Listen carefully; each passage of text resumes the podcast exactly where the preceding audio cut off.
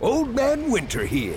If I had it my way, it would stay winter all year long. Short days, wind chill, black ice, and a good polar vortex. Oh, heaven! Wait, is it getting warm in here? Your cold snap is over, Old Man Winter. Spring has arrived. Spring.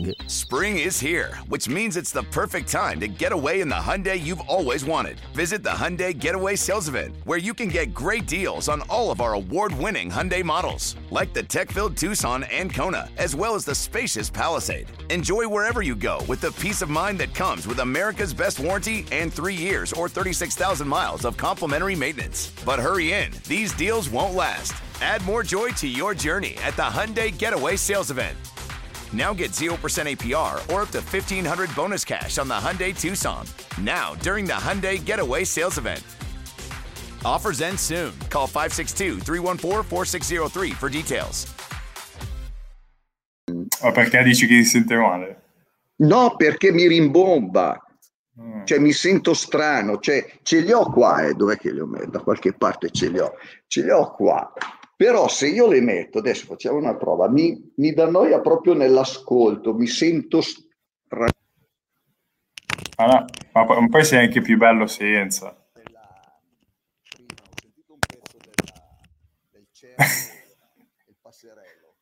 Ma non si sente niente.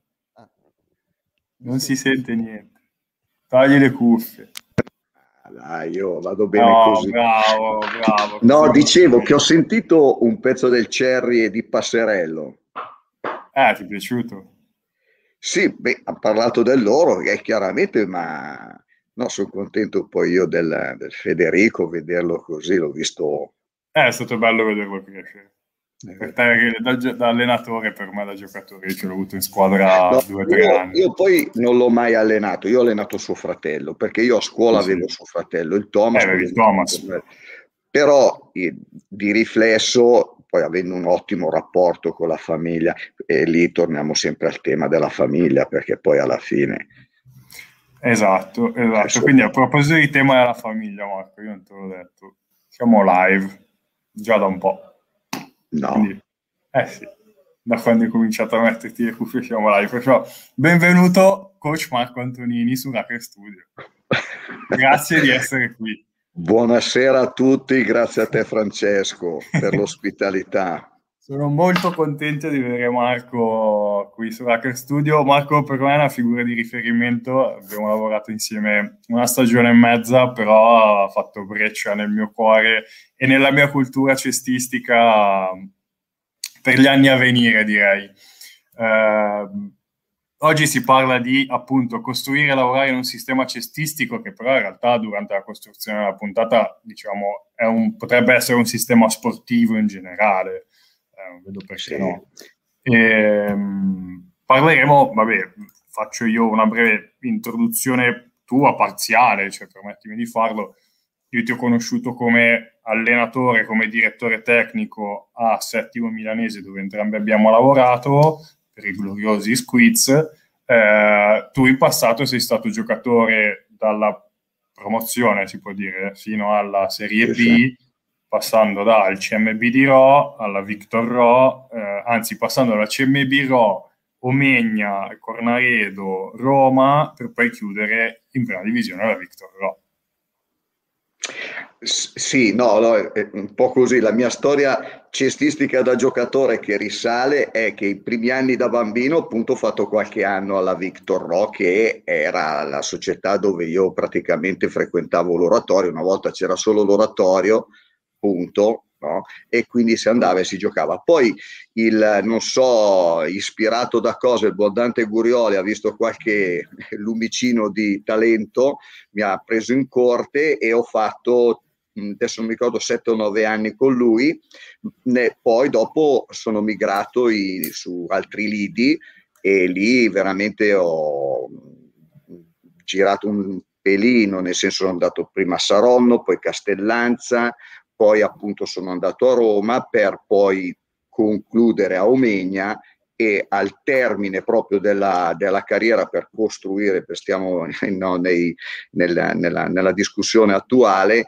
eh, a Cornaredo, no? prima da giocatore, poi da giocatore allenatore, abbiamo costruito in eh, dieci anni qualcosa di valido e lì poi ho terminato la mia carriera da giocatore, ho iniziato a, ad allenare, da lì poi sono andato avanti sia con i giovani che con il senior, poi finire gli anni che abbiamo fatto insieme a settimo milanese. Chiaro, poi diciamo, io mettevo all'interno di quella che era l'articolo di presentazione il fatto che comunque la tua carriera sportiva è stata comunque collegata ad una carriera professionale, nel senso che sei insegnante, educatore, fino a qualche tempo fa hai avuto anche un'attività imprenditoriale di famiglia, però questo è proprio un sì. altro discorso.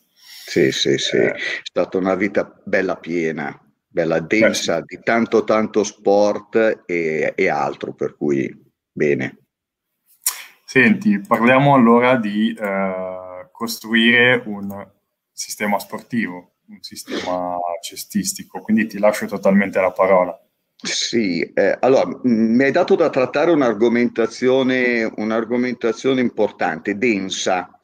Densa perché mh, già eh, oggi parlare di costruzione vuol dire essere qualcheduno, se oggi come oggi è ispirato per costruire qualcosa, veramente è lodevole, degno di nota e mh, veramente di, da, da rispettare. Dipende sempre da quale angolatura noi vogliamo no, eh, trattare questo tema. Eh, credo che per iniziare a discuterne bisogna partire dalle cose come di solito un po' mio, la mia abitudine è quella di partire dalle cose più semplici e tracciando quello che è un percorso più che altro riferito a, a quello che è il core business della società sportiva, in questo caso di basket, che sono i giocatori. Cioè l'elemento trainante è la pallacanestro, ma i soggetti che ovviamente la devono praticare sono i giocatori. Poi la costruzione è chiaro che non è solo quella ok? C'è tutto un ambito societario riferito alla dirigenza, a un'amministrazione, poi c'è un reclutamento generale di quelle che possono essere le sponsorizzazioni, i contatti appunto con federazioni più che altro anche con tutti i nessi comunali e quant'altro, cioè c'è tanto da fare nella costruzione per quanto riguarda un sistema cestistico. Per snellire e per diciamo mirare un attimino la discussione, ho preferito dare delle notizie base tenendo come filo e come traccia di ragionamento, ripeto, la linea dei giocatori e quindi toccando anche un pochettino quella che è la figura dell'allenatore perché poi alla fine il giocatore viene gestito e organizzato tendenzialmente quotidianamente diciamo un po' dalla figura no, dell'allenatore. Beh, sì, diciamo che solitamente la figura di riferimento. Di riferimento, del, di riferimento che non è solo lui, perché poi di fianco c'è eh, il dirigente, il vice allenatore innanzitutto, poi c'è il dirigente ed eventuali altre figure che sono appunto i preparatori atletici, i fisioterapisti, cioè, però per non divagare troppo, preferisco, ho preferito con questa chiacchierata, no? eh, rimanere un po' su una linea più semplice, magari dirò cose scontate e ovvie, però eh, secondo il mio parere, proprio perché sono eh, semplici, vanno osservate. Cioè, tante volte si sposta, come succede nella nostra quotidianità, si spostano un attimino le attenzioni su, su, ragionamenti un po' troppo difficili perché eh, si bypassano quelli che sono le, le, i sistemi più eh, semplici da osservare. Quindi parto nel dire semplicemente che per costruire è necessario lavorare. Allora, lavorare, lavorare è mh, una nobilissima condizione di vita Difatti chi non, chi non lavora è in forte difficoltà e lavorare per, per quel poco che conosco no, il latino, ma penso che tutti lo sappiano, labora vuol dire fatica. E dire fatica non vuol dire metto giù la testa e devo per forza fare fatica senza ragionamento. Anzi, la fatica più è ragionata, più è mirata, più è cosciente, è, è quella che mi porta alla soddisfazione. È un integratore morale pazzesco la fatica. Difficilmente, anche nel mio microscopico vissuto, tutto ciò che ho ottenuto tramite appunto questo lavoro, questa fatica è stata la più grossa soddisfazione. Perché? Perché chiaramente ho dovuto lavorare. Quindi per costruire è necessario lavorare, però per costruire bisogna avere, eh, scrivo a livello proprio no, meccanico, come se fosse un bambino che gioca ai Lego, piuttosto che un grande costruttore che deve appunto costruire un mega edificio, deve avere gli attrezzi giusti, bisogna avere appunto il materiale il più conforme possibile e poi i due requisiti secondo me determinanti che se io voglio costruire qualche cosa devo avere un progetto, quindi un'idea e il tempo. Ecco, il tempo è un elemento dal mio punto di vista oggigiorno molto importante dove vorrei un attimino soffermarmi. Perché quando noi parliamo di costruire qualche cosa siamo un po' tutti precipitosi, tendenzialmente precipitosi, ma in un sistema sportivo, in un sistema della pallacanestro, se trattiamo proprio la pallacanestro dal punto di vista tecnico, poi essendo una, uno sport molto tecnico e complicato sotto diverse sfaccettature, eh, non bisogna avere la premura, bisogna dare il tempo necessario alle evoluzioni delle cose. Difatti il mio tentativo è sempre stato quello dove andavo a operare di non mettere mai una condizione immediata, ma mh, lavorare almeno quei tre anni, cinque anni al fine di iniziare un qualche cosa che poi magari anche altri potrebbero no, proseguire però ci vuole tanto tempo. Condizione poi se la guardo dal punto di vista giovanile, ecco, lì bisogna fare tanta cultura perché eh, l'immediatezza della, e la velocità con la quale sono abituati loro ad, a tentare di ottenere no, una risposta o una soddisfazione talmente così immediata che tante volte anche quando vengono in palestra o quando una appunto società vorrebbe costruire qualche cosa, se non c'è un risultato immediato, già cominciano i mal di pancia, cominciano le critiche, cominciano le delusioni, vogliono spostarsi. Ecco, questo è molto importante il tempo, un elemento molto importante. E dall'altra parte però la società che vuole costruire qualcosa deve avere le idee chiare, difatti per lavorare nella spostandomi sotto l'elenco delle quattro, quattro diciamo, condizioni che ho voluto sottolineare, non parto dal primo ma parto dall'ultimo, cioè la società deve dare veramente con chiarezza qual è il suo scopo da raggiungere, perché senza avere uno scopo è chiaro che io non posso progettare nulla io devo avere uno scopo che è il tema poi, diciamo, filosoficamente parlando, il tema cruciale dell'epoca di oggi. Cioè è difficile, per quello che dicevo, che si vuole costruire oggi è, è, è, è veramente lodevole, perché oggi c'è una mancanza di scopi, soprattutto a livello giovanile, dove laddove noi operatori no, eh, ci confrontiamo e ci dedichiamo, cioè i giovani quindi far capire che una società ha uno scopo e dichiararlo, questo già induce loro a mh, penser- un pensare più che un pensiero, a un pensare che nella loro vita per fare le cose devono avere uno scopo. Perché se invece non si dichiara quello che si, qual è l'intendimento, mh, viviamo sempre nella, nel, nel limbo dell'incertezza o nel limbo soprattutto di quelle che possono essere tutte le opinioni sono possibili e immaginabili. Sì, io direi addirittura della banalità. E si scivola, c'è il rischio di scivolare in quello. Quindi per lavorare, ripeto, ci vogliono tante cose, però credo che nel dire che ci vogliono le persone qualificate, quindi competenti, che ne parleremo dopo, capaci di assemblare. La capacità dell'assemblare vuol dire la capacità di stare insieme, di confrontarsi tanti requisiti, no? Devono essere ovviamente fortemente motivati, appassionati. Io mh, mm, mi conosci, sai che credo un po' in forma mia o proprio di, di, di convincimento che tutto nasce dal cuore, no?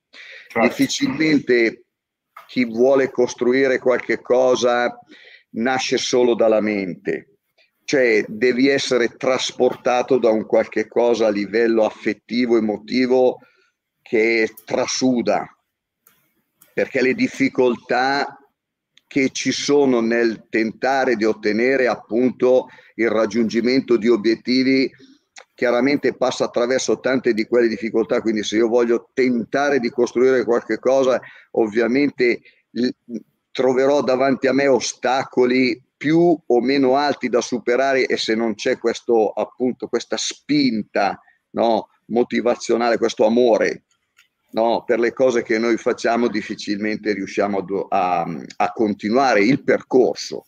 D'accordo? Certo, certo. Quindi figuriamoci se tante volte riusciamo a, a, raggiungere l'obiettivo.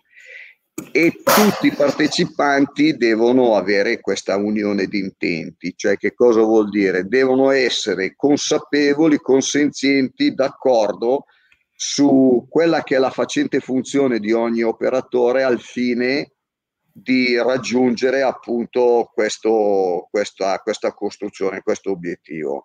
E quindi l'unione de, di intenti vuol dire proprio dire io nel mio faccio questo nel rispetto dell'altro e quindi andiamo avanti con questa consapevolezza generale di quello che è il mio ruolo e quello degli altri che insieme tenteremo di raggiungere. Questo Vado è l'inizio. Ecco, questo, perché ho messo questa slide? Eh, Francesco, perché qui c'è il grande scivolone che di solito generalmente si inciampa, perché finché noi parliamo no, di costruire un, un qualche cosa, no, che sia un'azienda piuttosto che una società sportiva, che sia un, un rapporto, quello che è generale. Quando si parla di sport, ecco, tutti la sanno, tutti la raccontano, tutti sono idonei e questo non vuol dire che no, bisogna fare selezione, bisogna conoscerlo. Bisogna, secondo me, approfondire l'argomento sport. Perché? Perché prima di tutto è un bene comunitario e visto e considerato che tutti lo, lo amano, lo praticano, lo seguono, mm, io noto in tutti questi miei anni di esperienza una scarsissima conoscenza proprio moti- dei motivi e del significato. E credo che se io devo costruire, tema che tu mi chiedi di trattare, costruire un sistema di pallacanestro cestistico, quindi una collocazione ben precisa di una disciplina sportiva, di una macro attività che si chiama sport, eh, è chiaro che bisogna conoscere lo sport. Io quando arrivo a scuola dei miei ragazzini gli chiedo cosa vuol dire sport, mm, pensano che, che sia un acronimo, oppure perché, oppure perché eh, si pratica la, la disciplina eh, appunto la, la, la, materia di insegnamento, no? scienze motorie a scuola per sfogarsi.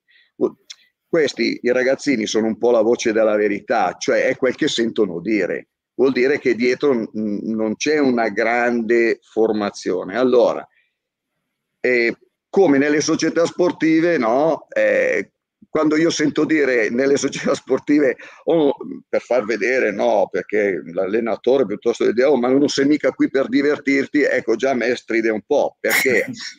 perché proprio il significato di sport, faccio, piccola, faccio un piccolo inciso no, etimologico del termine, è che sport vuol dire proprio divertimento, cioè nel 1532, senza andare indietro, da desport, che è un termine francese, d'accordo, è stato abbreviato a sport per renderlo internazionale comunitario, ma il suo significato di desport è proprio divertimento.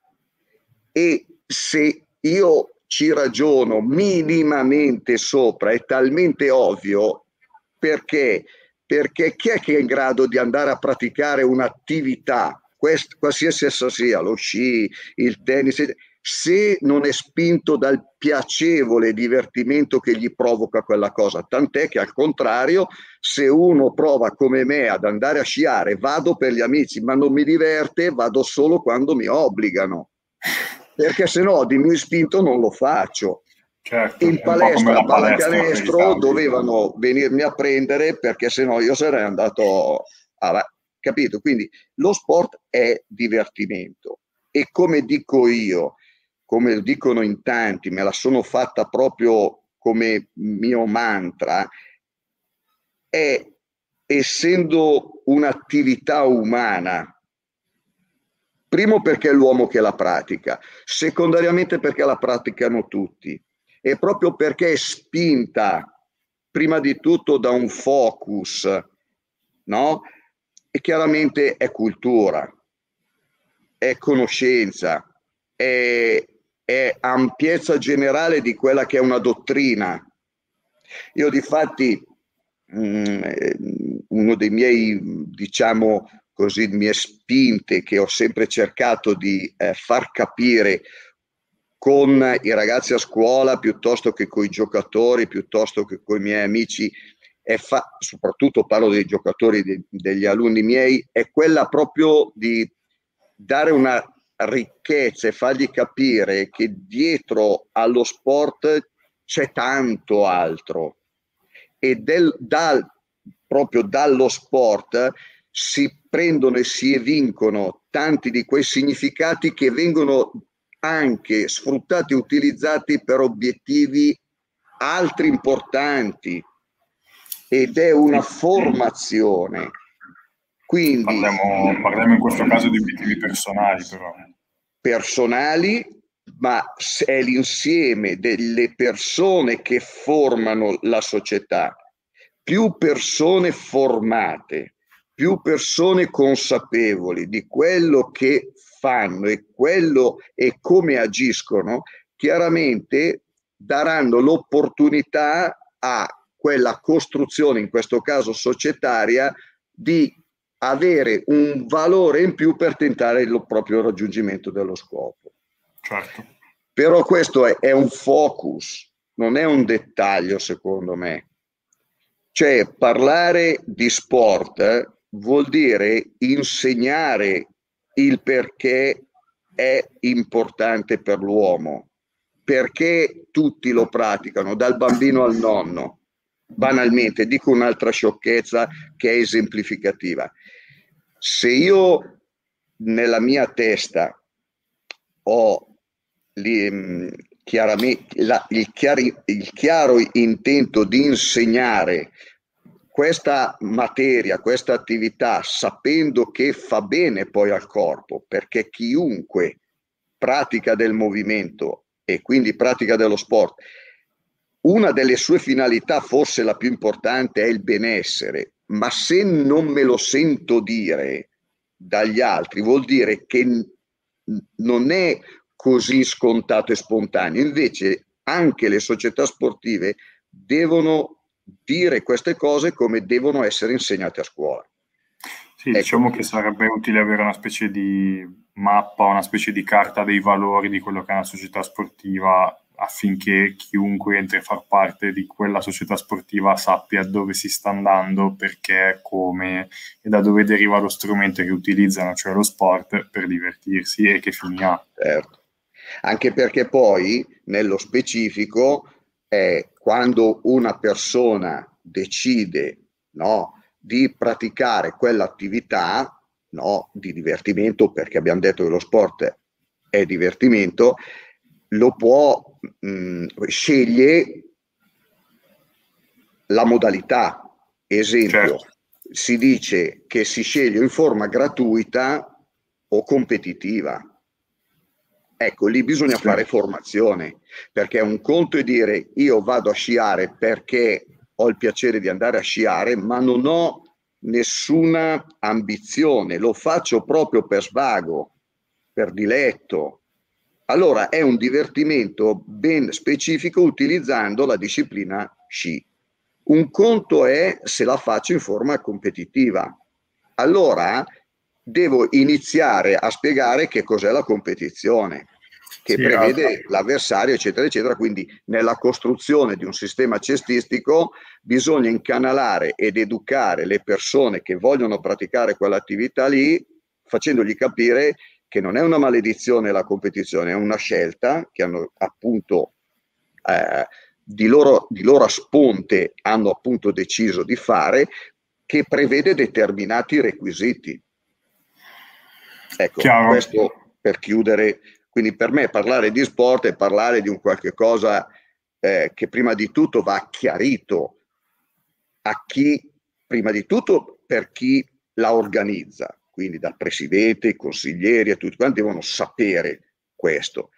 E poi vai chiaramente a maggior ragione insegnato, perché io non posso pensare, no, eh, di andare a, a, a, lavorare con delle persone che non sanno il significato della materia con la quale, per la quale loro stanno lavorando. Cioè, se io cucina, ho la pretesa, ho appena fatto l'intervista al, al Davide Ordani, cioè tutti, tutti, i suoi cuochi sanno quello che trattano. E io certo. devo sapere. Tutto lì. Certo, no, è, è importante sottolinearlo perché nella realtà dei fatti, non in tutte le società, tutte le persone sono competenti, tutte le persone sanno queste cose. Eh, il tempo eh, c'è un po' tiranno, Marco, andiamo avanti. No, no, no, andiamo avanti. Allora, quindi la società sportiva è settore giovanile prima squadra e qua ho messo questo perché, perché è, ehm, è l'insieme no, il più identifica l'insieme delle due, delle due facenti funzioni. Ok? Ecco, perché io metto settore giovanile prima squadra? Perché comunque noi ci rivolgiamo a delle figure no? Eh, di persone che tendenzialmente sono giovani. Non è che uno fa il settore giovanile giovane quando cade in prima squadra dai 18 ai 19 anni, facciamo l'esempio canonico e classico, allora è vecchio. No, cioè io mi rivolgo sempre ai giovani e poi soprattutto se mi trovo in prima squadra a giocare con uno che ha superato i 30 anni perché ne ha 31 gli do del vecchio si offende perché vogliono essere trattati da giovani però al di là della battuta io devo essere mh, così devo avere chiaro che quando mi rivolgo in un sistema sportivo mi sto rivolgendo comunque in una fascia di età giovanile tant'è che un ragazzo nella sua massima espressione fisica, no, de, de, de, mm, proprio di, di, massima potenza, eccetera, tecnica, eh, di 25, 26, 27 anni, nella società civile è considerato un giovane.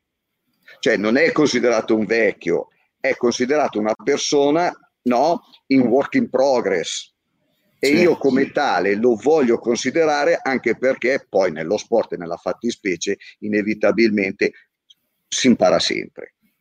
Si impara sempre. Sì, sì, vero. Eh, e questo si va poi troppo nello specifico. E qua è appunto specifico, no? che essendo un'attività, una struttura sportiva, cestistica nello specifico, rivolto ai giovani di diverse fasce di età, perché un conto se io mi rivolgo ai ragazzi di 11, 10 o 12 anni, no, che già lì c'è differenza rispetto a quelli di 15, a quelli di 18 o più grandicelli, quindi Ma di 20. Poi, poi c'è da dire che per scelta noi abbiamo deciso di lasciare fuori il mini basket da questa trattazione. Certo. Il mini basket è comunque un'altra fascia di età e comprende al suo interno delle altre fasce di età e delle altre criticità, ovviamente. Sì, infatti per scelta eh, appunto mi ha indicato settore giovanile e prima squadra.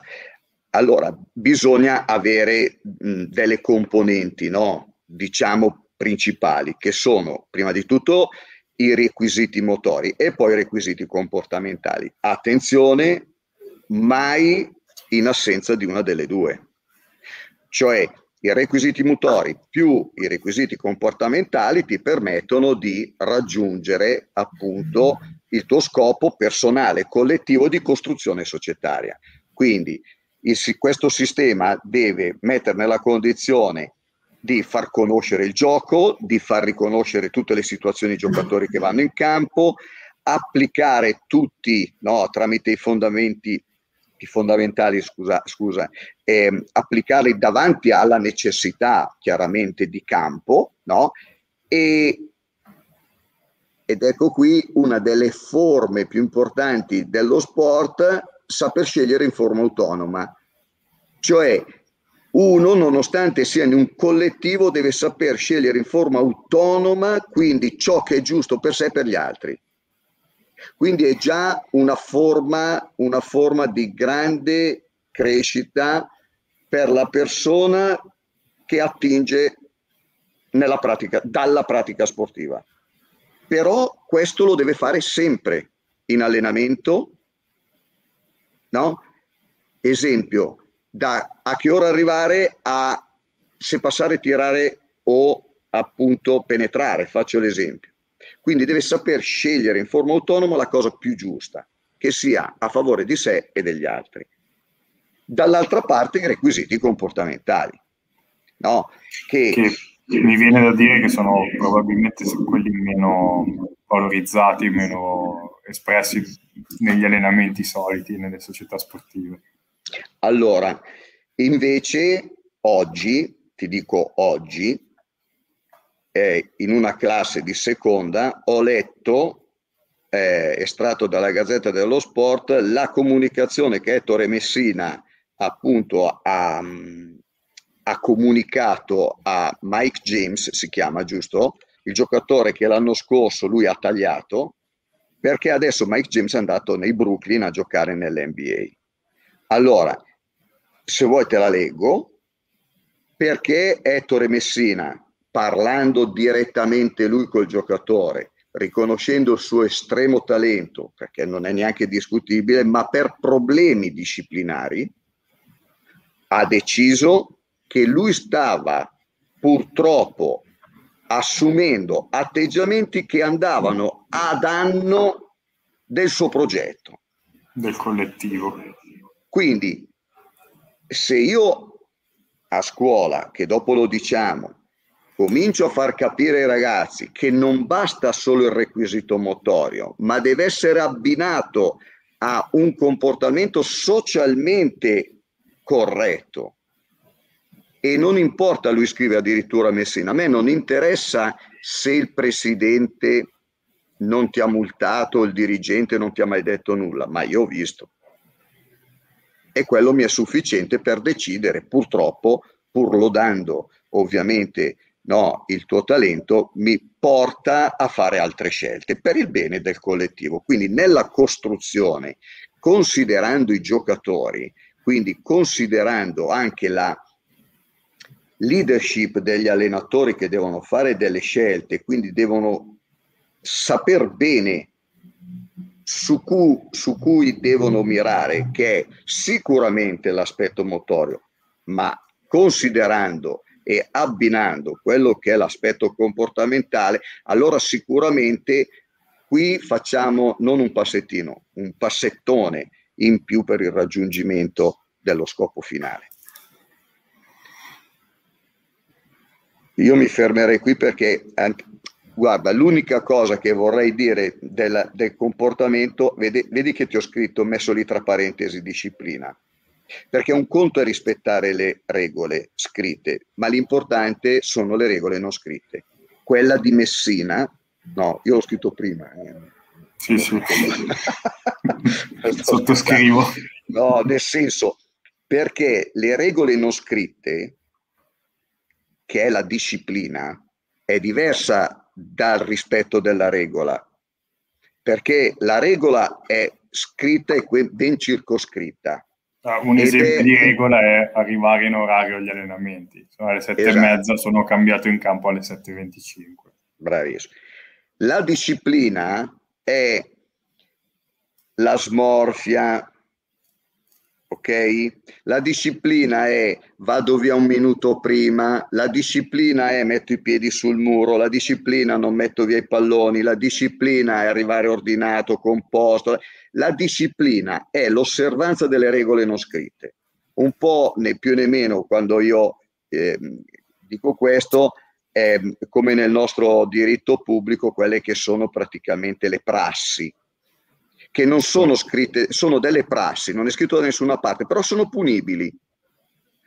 Ettore Messina ha punito James, no? Perché? Perché nella sua disciplina è stato maldestramente, no? Ha maldestramente mantenuto comportamenti che hanno indotto chi deve decidere a fare altre scelte. Quindi la disciplina, secondo il mio parere, vale di più delle regole perché le regole un po'... Eh, non è facile, perché di facile non esiste ne, niente nella vita, però è un po' più semplice osservare le norme scritte, sono quelle non scritte. Sì, cioè, su questo tema c'è una cosa che mi, che mi dicesti tu l'anno scorso, due anni fa, cioè che un giocatore una volta che ha capito quali sono le regole e la disciplina all'interno di cui deve stare, è estremamente libero e completamente gli viene molto più facile esprimersi e poter fare tutto ciò che vuole. Quindi anche il fatto di avere delle regole scritte, come quello di arrivare in orario agli allenamenti, ma anche una disciplina comune che è riconosciuta, sicuramente aiuta tutti. Aumenta la libertà d'azione. Certo, mi sento molto più sicuro di ciò che faccio. Assolutamente. È tutto certo, tutto ciò che faccio è lecito.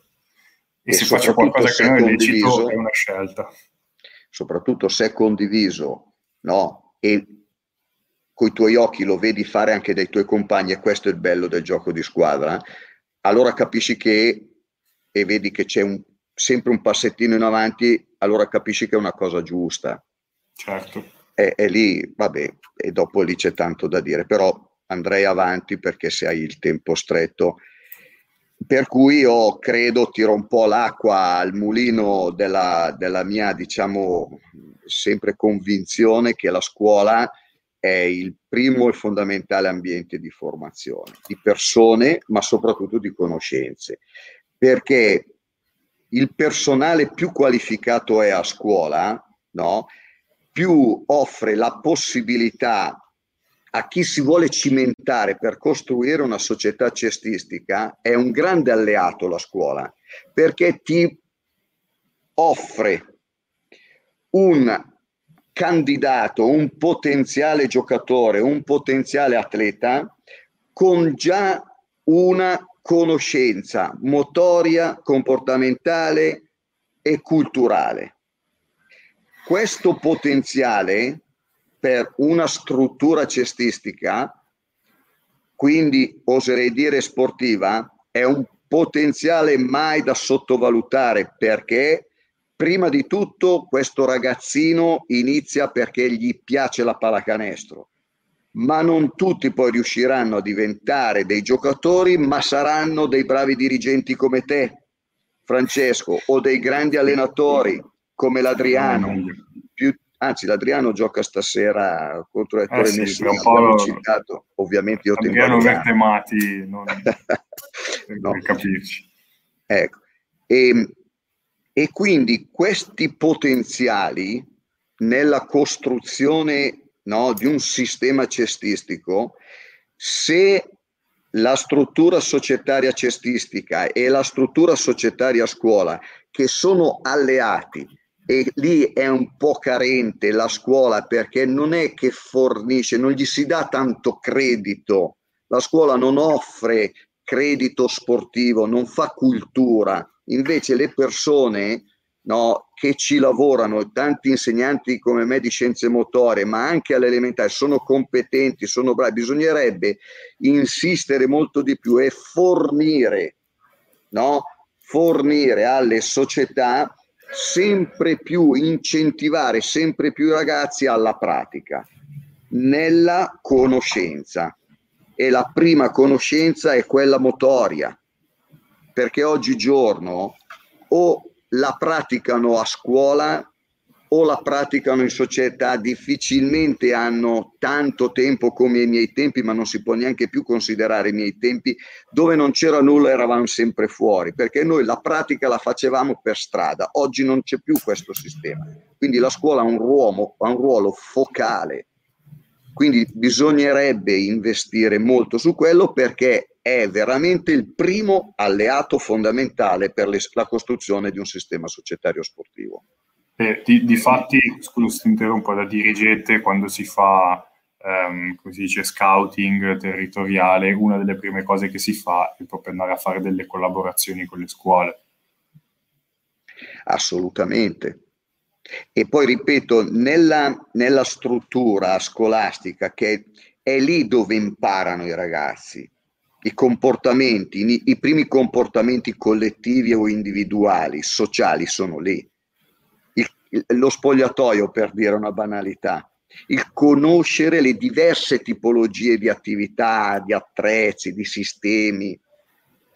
Culturalmente, cioè, eh, bisogna, è lì che possono stare magari dietro un tavolino o in palestra dove l'insegnante può fermarsi e dire qualcosa in più e soffermarsi su tematiche o dare a loro no, letture, ci sono bellissimi video. Eh, se ti racconto eh, quello che è successo quest'anno in maniera, io sono uno che va a prendere sempre situazioni del momento, no? epocali del momento, non mi piace andare a prendere cose troppo lontane perché a scuola poi non funziona.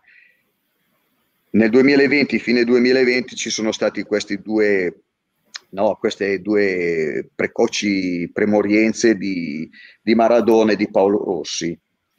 Chiaramente hanno destato parecchia così, a livello sia emotivo che anche a livello sportivo hanno destato parecchio interesse. Tu credimi che quando è, è venuto a mancare Rossi e ho parlato di Rossi e ho, eravamo in DAD in quel momento e ho fatto così vedere, dandoglielo come compito quando avevano tempo, la visione del film, un campione, eh, come era il campione, insomma, il sognatore che non molla mai, un campione sognatore che non molla mai, io mai mi sarei immaginato una reazione del genere dei ragazzi. Talmente forte ed evidente che parlavano di valore della patria perché facevano vedere del mondiale, quindi di Pertini, il presidente della Repubblica, ma allora il presidente della Repubblica è andato con loro. La, la figura di Bearzot che era l'allenatore e c'era Tardelli piuttosto che appunto eh, lo stesso Paolo Rossi Antonioni, tutti quanti che, che, dicevano la figura del padre più che allenatore. Cioè ci, ci sono stati dentro dei contenuti nel racconto di questo film, quindi a livello di conoscenze e di cultura gli ha aperto una breccia, gli ha fatto vedere un altro profilo, un profilo diverso. Ma, ma come mai quando hanno visto poi il funerale, ma sono ancora amici adesso? Cioè, capisci che, il, che detto così sembra quasi mh, brutto da raccontare, però ti fa capire quanto è importante attraverso la scuola dare delle visioni, far vedere, far capire quello che io reputo un enorme, fantastico alleato, la scuola nei confronti della società sportiva, perché la formazione permette di costruire. E viceversa, se posso. E viceversa.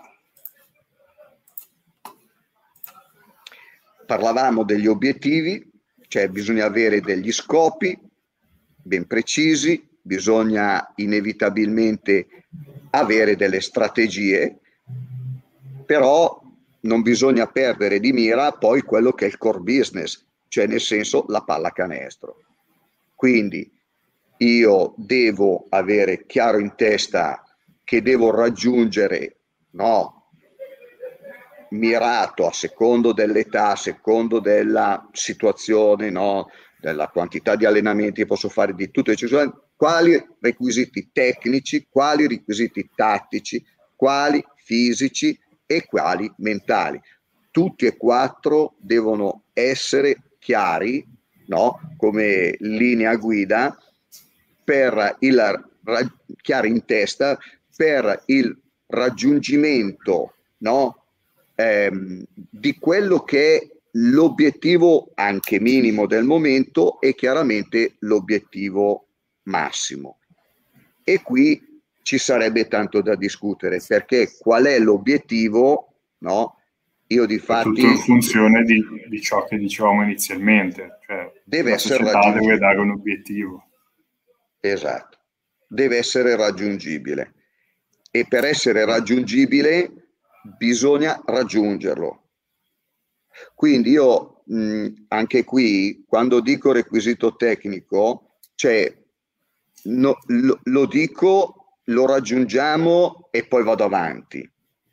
Non devo proporre una cosa impossibile ed è la vera difficoltà. Questo sia dal punto di vista societario, strutturale, macro, sia dal punto di vista di ogni singola squadra.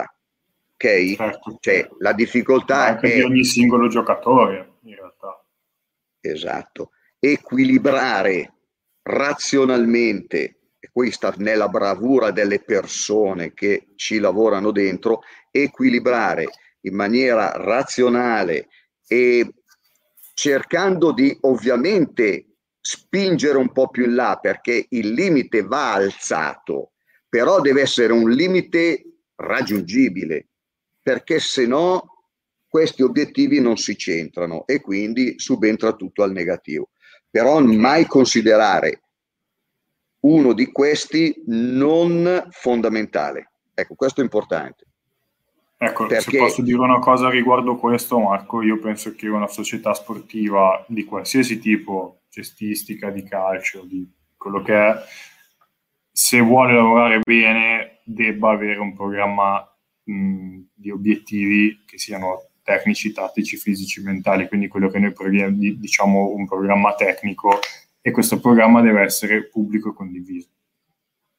Questo permette a tutti di sapere in ogni momento della propria vita sportiva e anche personale, perché appunto parliamo di obiettivi mentali, eh, di, di, sapere quali saranno gli step a cui sto andando incontro adesso, a cui andrò incontro nel futuro e lo permette sia al giocatore che all'allenatore che al genitore, che al preparatore atletico, che magari anche a scuola, l'alleato di cui parlavamo prima. Assolutamente. Deve essere, deve, deve essere chiaro in testa e deve essere appunto condiviso, comunicato, che è una delle forme proprio di chiarezza, anche perché poi parliamo sempre di rapporti, poi ognuno deve stare nel suo però quando si parla di, eh, di, di obiettivi eh, non ci si può nascondere dietro un dito, bisogna no, certo. saperli, bisogna saperli e io ad esempio sono uno che anche a scuola, non solo nella pallacanestro, comunico quelli che sono gli obiettivi. Sì, Punto. poi dei sempre bassi, dopo vedrò dei sempre gli obiettivi molto bassi. Eh, vabbè, comunque al di là di questo. Ecco, per poter, per poter far sì che chi guida possa raggiungere gli obiettivi, questa quindi la sto guardando, come dicevo all'inizio, dal punto di vista dell'allenatore in particolar modo, però a scalare si può salire ovviamente nella, nella piramide gestionale societaria, bisogna avere delle competenze. Allora, secondo il mio parere, il parlare di competenze vuol dire che io devo sapere di quella materia. Perché? Perché poi alla fine il giudice più severo è il giocatore. Se tu non conosci quella materia e più ne sai, più ti apprezza e diventi credibile, meno ne sai nel medio-lungo termine, chiaramente perdi, a, oltre che alla credibilità, perdi proprio la figura di quel giocatore che tenderà chiaramente a fare altre scelte. Quindi, certo. riferito alla pallacanestro, intendo dal punto di vista tecnico, ogni allenatore deve avere padronanza e conoscenza. E quando dico padronanza e conoscenza vuol dire che ogni allenatore ha il suo limite, perché essendo soprattutto da un medio livello in giù eh, no, non si ha la fortuna di farlo di professione, quindi non sei sempre aggiornato, eccetera, devi saper accettare anche il tuo limite di allenatore a dire aspetta, la studio, te la spiego la prossima volta. Questa è una cosa secondo me importante.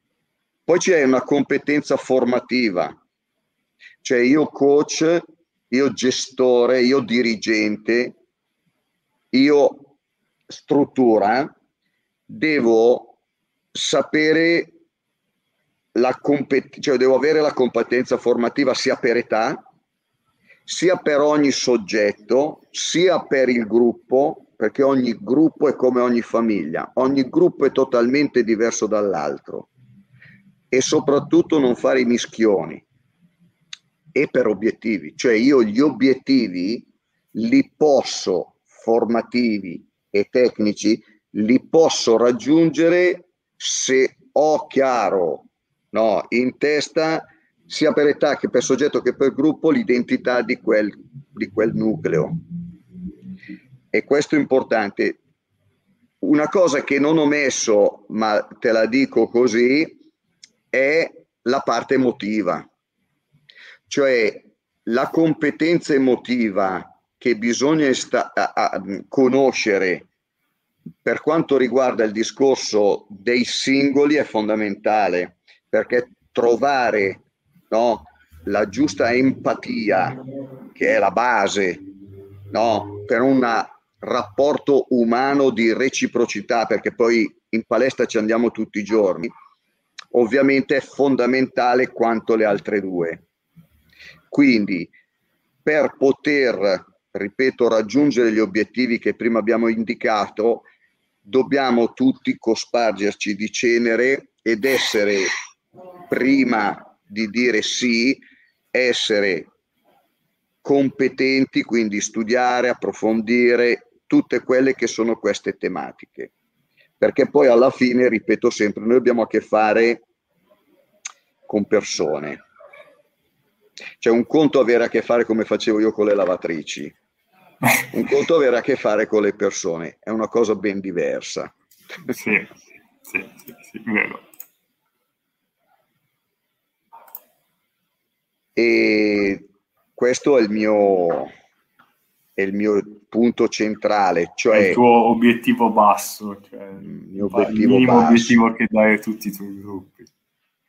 Allora, per dirti che il mio obiettivo, che penso che tutti i miei alunni, ex alunni, giocatori, penso che abbiano ormai la nausea nel, nel sentirmelo dire, cioè migliorare è il focus di qualsiasi cosa che noi facciamo in palestra.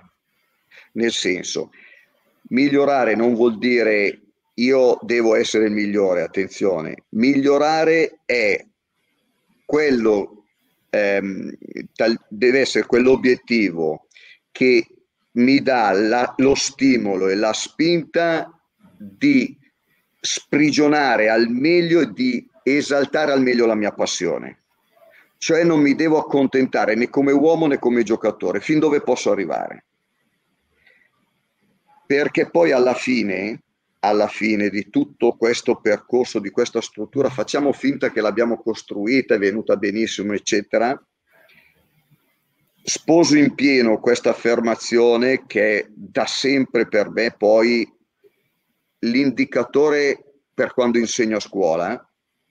Tanto è vero che ti metto per ultima parentesi che l'obiettivo, questo diagramma, l'obiettivo migliorare, io insegno alle medie, quindi la prima, la seconda e la terza media. Questo è l'obiettivo che do in prima media.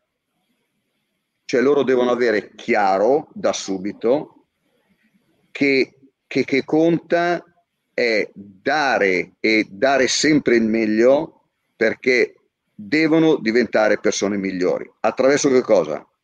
Attraverso la scuola, attraverso la formazione scolastica, tutto quello che possono rubare da questa esperienza. Quindi la frase di John Wooden, che il compito principale che un allenatore dovrebbe avere proprio come mantra, è quello di non plasmare giocatori migliori, ma persone migliori. Perché poi, ripeto, questi giovani ad un certo punto smettono, in generale parlo, non parliamo delle eccezioni. E a quel punto lì, quanto è vero l'inizio che abbiamo detto nel nostro ragionamento? Quanto è vero che lo sport è cultura? Quanto è vero che lo sport è formazione utile? Lo si vede quando finiscono di giocare. Se escono anche grazie all'acquisizione di formazione attraverso lo sport, allora vuol dire che è molto importante e quindi bisogna fare tutto quello che abbiamo detto prima. Se invece no, allora c'è qualcosa che non ha funzionato. Perché se John Wooden, che è il più grande allenatore di basket di tutti i tempi, quello che ha vinto l'impossibile, che ha esaltato nei momenti storici, no? Eh, pressoché infausti, ma soprattutto quasi andando contro a quella che erano delle logiche americane, ok?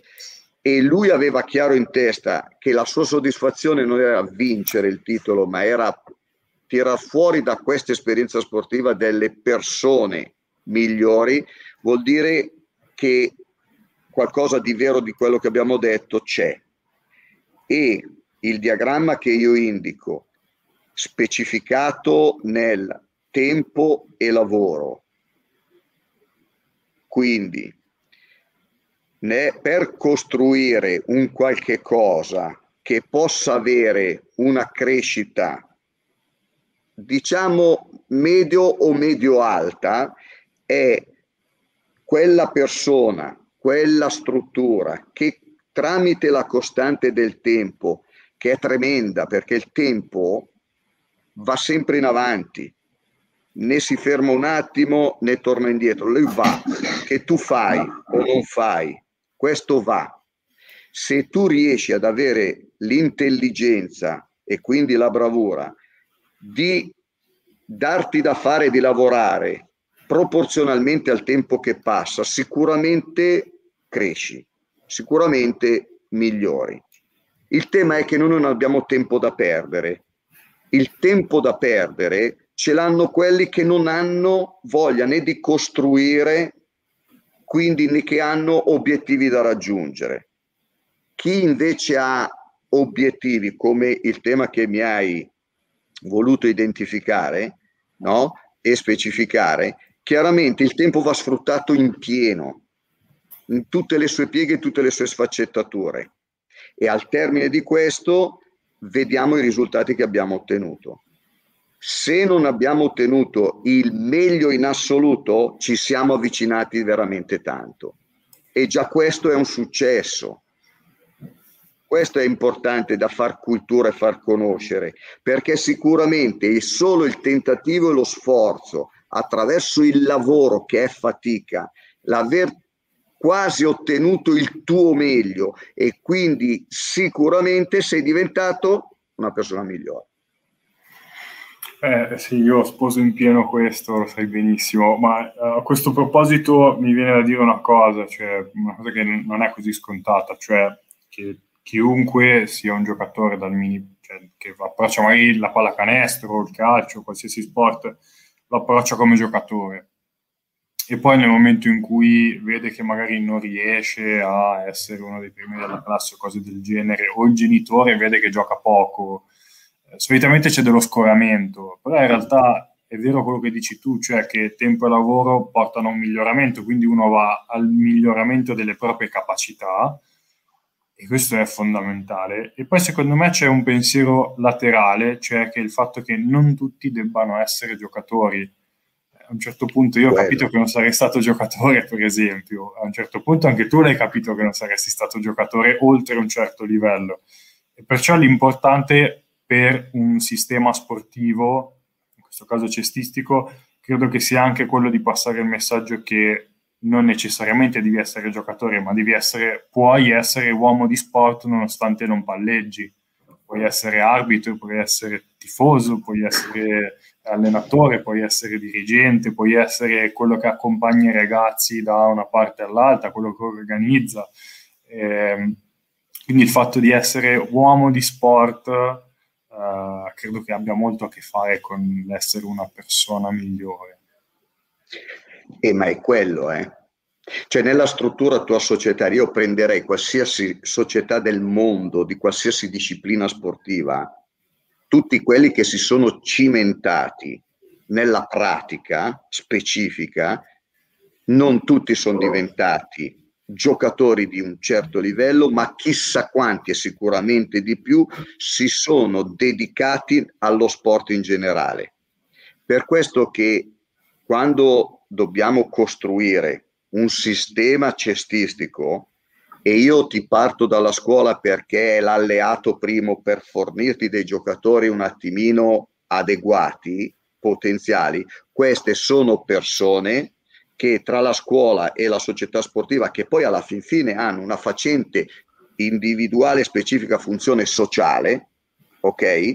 Ma formeranno delle persone che sapranno parlare di sport, perché una delle figure, una delle figure importanti della educazione sportiva, quindi della cultura sportiva, è il tifoso. Se io anche da papà per mille ragioni di vita, lavorative, familiari, eccetera, non posso dedicarmi presso una società sportiva, ma sono genitore barra tifoso, se ho una base conoscitiva, perché ho praticato da giovane, ho frequentato e ho masticato, quindi ragionato in un certo modo queste no, logiche, è chiaro che noi avremmo sempre persone migliori nell'ambito sportivo. Figuriamoci se poi ci sono, che sia un arbitro, che sia un dirigente, che sia appunto un presidente, un addetto ai tavoli, ma qualsiasi figura, il massaggiatore, quanti dei miei ragazzi hanno fatto fisioterapia, psicologia e stanno nell'ambiente sportivo. E queste sono persone migliori che non vuol dire essere migliori di me, che è la cosa più semplice del mondo, essere sempre persone che tendono a migliorare, perché devono avere chiaro in testa che sono poi a loro volta fruitori prima e poi no, dimostratori e possono essere grazie al loro comportamento, che tante volte non c'è neanche bisogno di parlare, perché nel nostro mestiere bisogna parlare. Tramite i loro comportamenti diventano esempi per altri e quindi diventa una catena. Ti ricordi la Chiaro. famosa S? Ah sì, sì, sì, ce l'ho nel portafoglio. Eh, poi faremo... eh, sì, poi ne parleremo. Però sono, allora, eh, dico quello che ho appunto specificato all'inizio. Mh, non, non ho, vo- ho, voluto dire cose abbastanza, voglio dire, scontate, ma proprio perché lo sono, secondo me, sono focali per iniziare una trattazione di questo genere. Perché se uno ha chiari questi, queste logiche, secondo me parte bene. Perché poi è sul campo che bisognerà dimostrare le capacità, ci devono essere tutte sempre le circostanze giuste, ma identificare questa linea partendo dal punto di vista dei giocatori, così facendo, secondo me, si ha una chiara, no? O quantomeno delimitata strada che ti incanala per non perderti. Perché, ripeto, quando si parla di sport lo sei meglio di me, poi da dirigente meglio ancora di me, no?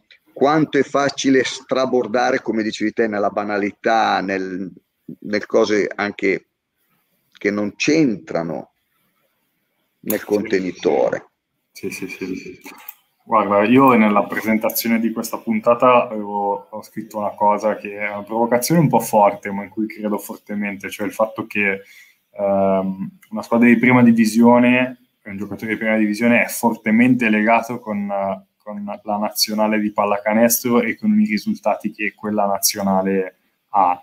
E penso che questo sia proprio la misura del perché, cioè se tutti insieme creiamo un sistema che è teso a migliorare, un sistema che ha degli obiettivi e che ha una linea e che permette un miglioramento del singolo, del gruppo e dei gruppi, perché anche tra gruppi, sia gruppi di gioco, sia società sportive, ehm, c'è un miglioramento, c'è una collaborazione. Io sono convinto che il livello medio si alza e alzandosi il livello medio pian piano otterremo dei risultati tutti a tutti i livelli.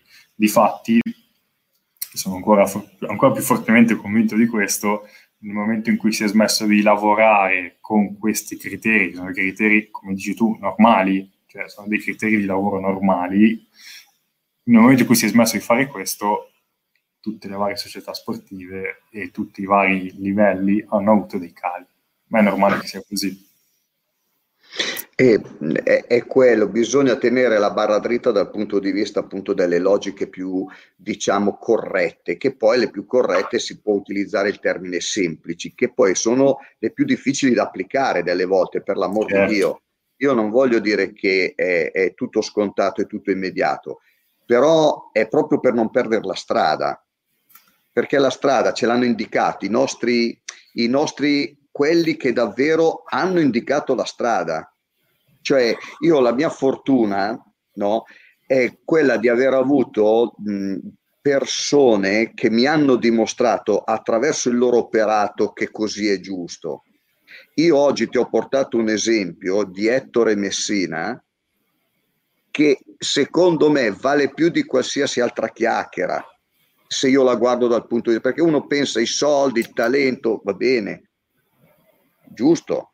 Perché dentro qua, nella frase di John Wooden, la ripeto, il compito principale di un allenatore dovrebbe essere quello di plasmare non giocatori migliori, ma persone migliori. Lui non ha detto che non devo tirare fuori dei talenti, dei giocatori. Per cui dentro lì ci sono anche quelli che sono ricchissimi, che sono fortissimi, che hanno vinto tantissimo rispetto a tanti altri. Ma lui dice che tutti, tutti devono essere persone migliori, eh anche quelli più ricchi. E noi abbiamo avuto sempre queste figure. Io, nel, io, ho avuto sempre la fortuna nel mio piccolissimo di avere, e non voglio citare nessuno per, semplicemente per non dimenticarmi nessuno, ma la mia fortuna è stata proprio quella che mi hanno appassionato nonostante che io abbia avuto dei limiti no, cestistici pazzeschi. Quale, eh, esempio, se tu mi dovessi chiedere, no, che non lo chiede mai nessuno a nessun giocatore, ma cosa ti ha insegnato la pallacanestro? Qual è stata la cosa che ti ha insegnato più di tutto? A me, personalmente, quello che, che mi è rimasto qui, che mi ha insegnato più di tutto, è riconoscere i miei limiti che è stato straordinario è stata dura da accettare, ma me li ha fatti riconoscere. Perché, eh, sì. e certo, è dura da accettare, perché come qualsiasi ragazzino tu magari sogni, no? Giustamente, anche un po'. Però quando tu cozzi e t'alleni con giocatori che, e tu sei al top, che loro arrivano in Serie A e tu dici oppure hai compagni di squadra che hanno militato in Serie A e tu dici Ecco, eh, differenza conoscere il limite è talmente importante che grazie allo sport, qualsiasi, eh, qualsiasi, anche uno che va a nuotare piuttosto che in mare, uno che va in vela, no? Cioè, è, è importantissimo, ma allo stesso tempo ha consolidato, nonostante che io abbia riconosciuto i miei limiti, io ho smesso di giocare a 35 anni, fin dove sono arrivato sono arrivato, ma soprattutto mi ha convinto sempre di più che era la passione che nutrivo per questa, diciamo, sport in generale era nel mio DNA, era mio, nonostante avessi dei limiti, non ho mollato perché è mio. Certo. È mio. Certo, è il discorso che facevamo prima. È bellissimo. Un altro, guarda, penso che è passato il tempo, che mi, mi hai dato il tempo prima. Ti ho dato 45 minuti, siamo un'ora e 10, quindi l'ultimo no, esempio. Eh. Ultimo esempio. di questa cosa qui, no? Sei a scuola di cosa, cosa, gli ho fatto vedere. Poi adesso è una bellissima scuola perché ci sono le LIM e no, quindi è molto. Quando eh, si è conclusa la, la, la, la corsa, mamma mia, mi, mi sfugge il nome, eh, quella di vela in solitaria, sì. la, va bene, adesso mi verrà il nome, ho portato il racconto di questo velista, no? Seguin si chiama, che è il primo in solitaria che da paraolimpico ha gareggiato con i normodotati. Allora, quando alla fine di tutto questo percorso tu hai spiegato, perché era senza una mano, eh? tu vai a vederlo, no? È, è impressionante come fa a stare una persona per quanti giorni erano, 100 giorni, eccetera, in mare aperto nell'oceano, da solo, perché lì non hai aiuti, ok? E riuscire ad arrivare quando lui era stato a suo tempo escluso perché appunto rischiava, eccetera, quando lui ha dimostrato andando oltre il suo limite, no? All'arrivo lui ha risposto, perché poi combinazione è arrivato anche settimo, lui ha risposto a, e ha fatto capire che lui ha fatto la sua, lui era nelle sue corde fare questa cosa qui, una soddisfazione essere arrivato, non essere arrivato settimo, ma soprattutto adesso avete capito, gli ha detto. Cioè gli ha aperto la mente che non, si può andare anche oltre Chiaro, chiaro, sì sì sì, chiaro. Senti Marco, io metto i tuoi contatti e so che saranno spammati, sarai subissato di richieste di, di, di domande. Di chi? Eh, beh, nostri numerosissimi follower ovviamente. Speriamo, io sono ben disposto. Eh, io ti ringrazio. In cantiere noi di Hacker Studio e te abbiamo delle prossime puntate che verranno rilasciate in modalità Netflix più avanti sulla cultura sportiva e so che sarà un piacere parlarne. Cercheremo di essere un po' più didattici sulle tempistiche in quei casi. Eh, per adesso ti ringrazio io dico a tutti che nelle note degli episodi, quindi sia online sul, sul sito crackerpark.com, sia sul podcast che in tutti i vari social ci saranno le note di questo episodio, quindi si troverà il link al film, un esempio di un programma tecnico sportivo, eh, un approfondimento su John Wooden, eh, il discorso di Messina Mac James e poi magari mi vado a cercare qualcosa anche su questo velista di cui non sapevo.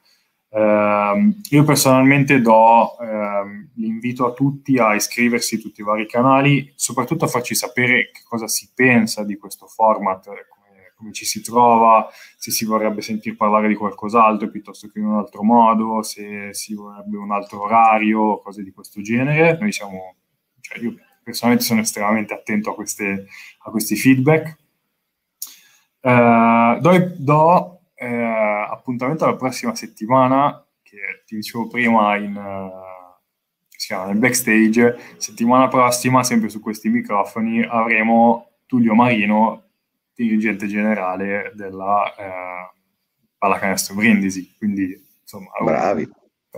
Pr- primi in classifica, grande stagione, grandi stagioni da diverso tempo, grande passione e andremo a fare una grossa scoperta.